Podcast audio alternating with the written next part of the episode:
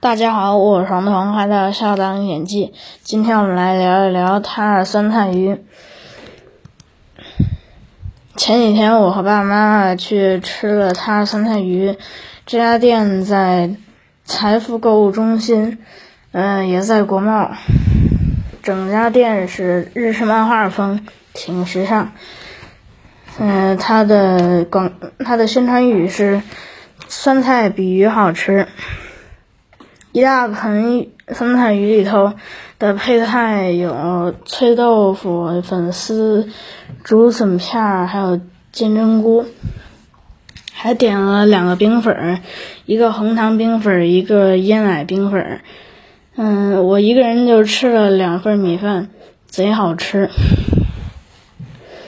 这家店晚上不不用排队，嗯。因为这，因为财务购购物中心旁边有很多写字楼，那些上班族中午来这里吃饭，呃，所以中午排队；而晚上的上班族回家吃饭，所以这里晚上没有人排队。而且财务购物中心商业一般，嗯，来这儿逛街的很少。这家店的规矩有很多，嗯，只用一种鱼，只有一种辣度。一张一张桌子最多坐四个人，不能加位，不能拼桌，呃，不会用微信的不接待，然后还有不做不做外卖，不加盟，只做直营。那为什么这家为什么塔尔酸菜鱼它的规矩这么多呢？呃，我们来看第二个问题，啊，为什么会做酸菜鱼？嗯嗯，这家店它的名字。呃，叫做九毛九，做西餐呃山西菜，嗯，九毛九体现了山西人的精明、抠门和好面子。九毛九是山西人的代名词，是一个香港上市公司。嗯，九毛九这家店遇到了呃业绩的呃瓶颈期，呃，于是老板呢就打算做一个新品种、新品类。嗯，有三个要求：要好吃，产品不能多，而且标准化程度要高。嗯，后来他发现了酸菜鱼，酸菜鱼重口味儿，嗯嗯，吃完之后可有回味，嗯，符合年轻人的口味儿，食材还比较健康。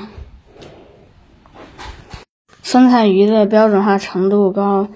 嗯，制作程度高，嗯，主要的制作流程是片鱼、切酸菜，嗯，微、焯，然后倒入熬好的汤底，再撒上热油，嗯，呃，对，对厨房，呃，这，呃，所以厨房呢没有炒锅，就可以降低对厨师的依赖。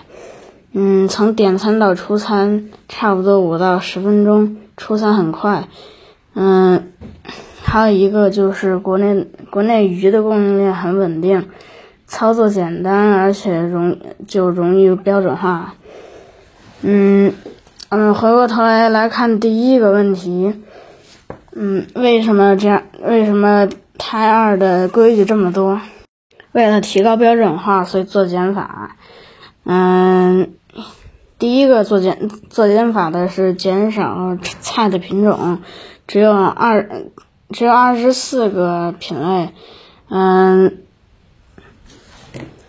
所以它只用一种鱼，就是加州的鲈鱼，啊，这种鱼的口感比其他的鱼要好，但是成本也是最高的，嗯，而且酸菜鱼只有一种辣度，嗯。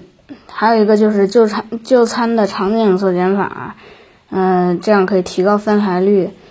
泰二的翻台率是五，海底捞的翻台率也是五，但是泰二它的一天的营业时间只有七个小时，而海底捞的一天营业时间有二十一个小时。嗯，泰二呢就定位成了一家纯吃饭的餐厅。只吃饭，不做商务应酬，不做社交，也不开生日会，所以一张桌子最多坐四个人，不加位，不拼桌。嗯，还有一个就是，嗯，就餐流程的做减，就餐流程做减法，嗯，在线预定位置啊，自助点餐、自助加水、自助加菜，都是在微信上完成，嗯，所以就是不用不会用微信的不接待，嗯，提高了标准化，还降低了成本。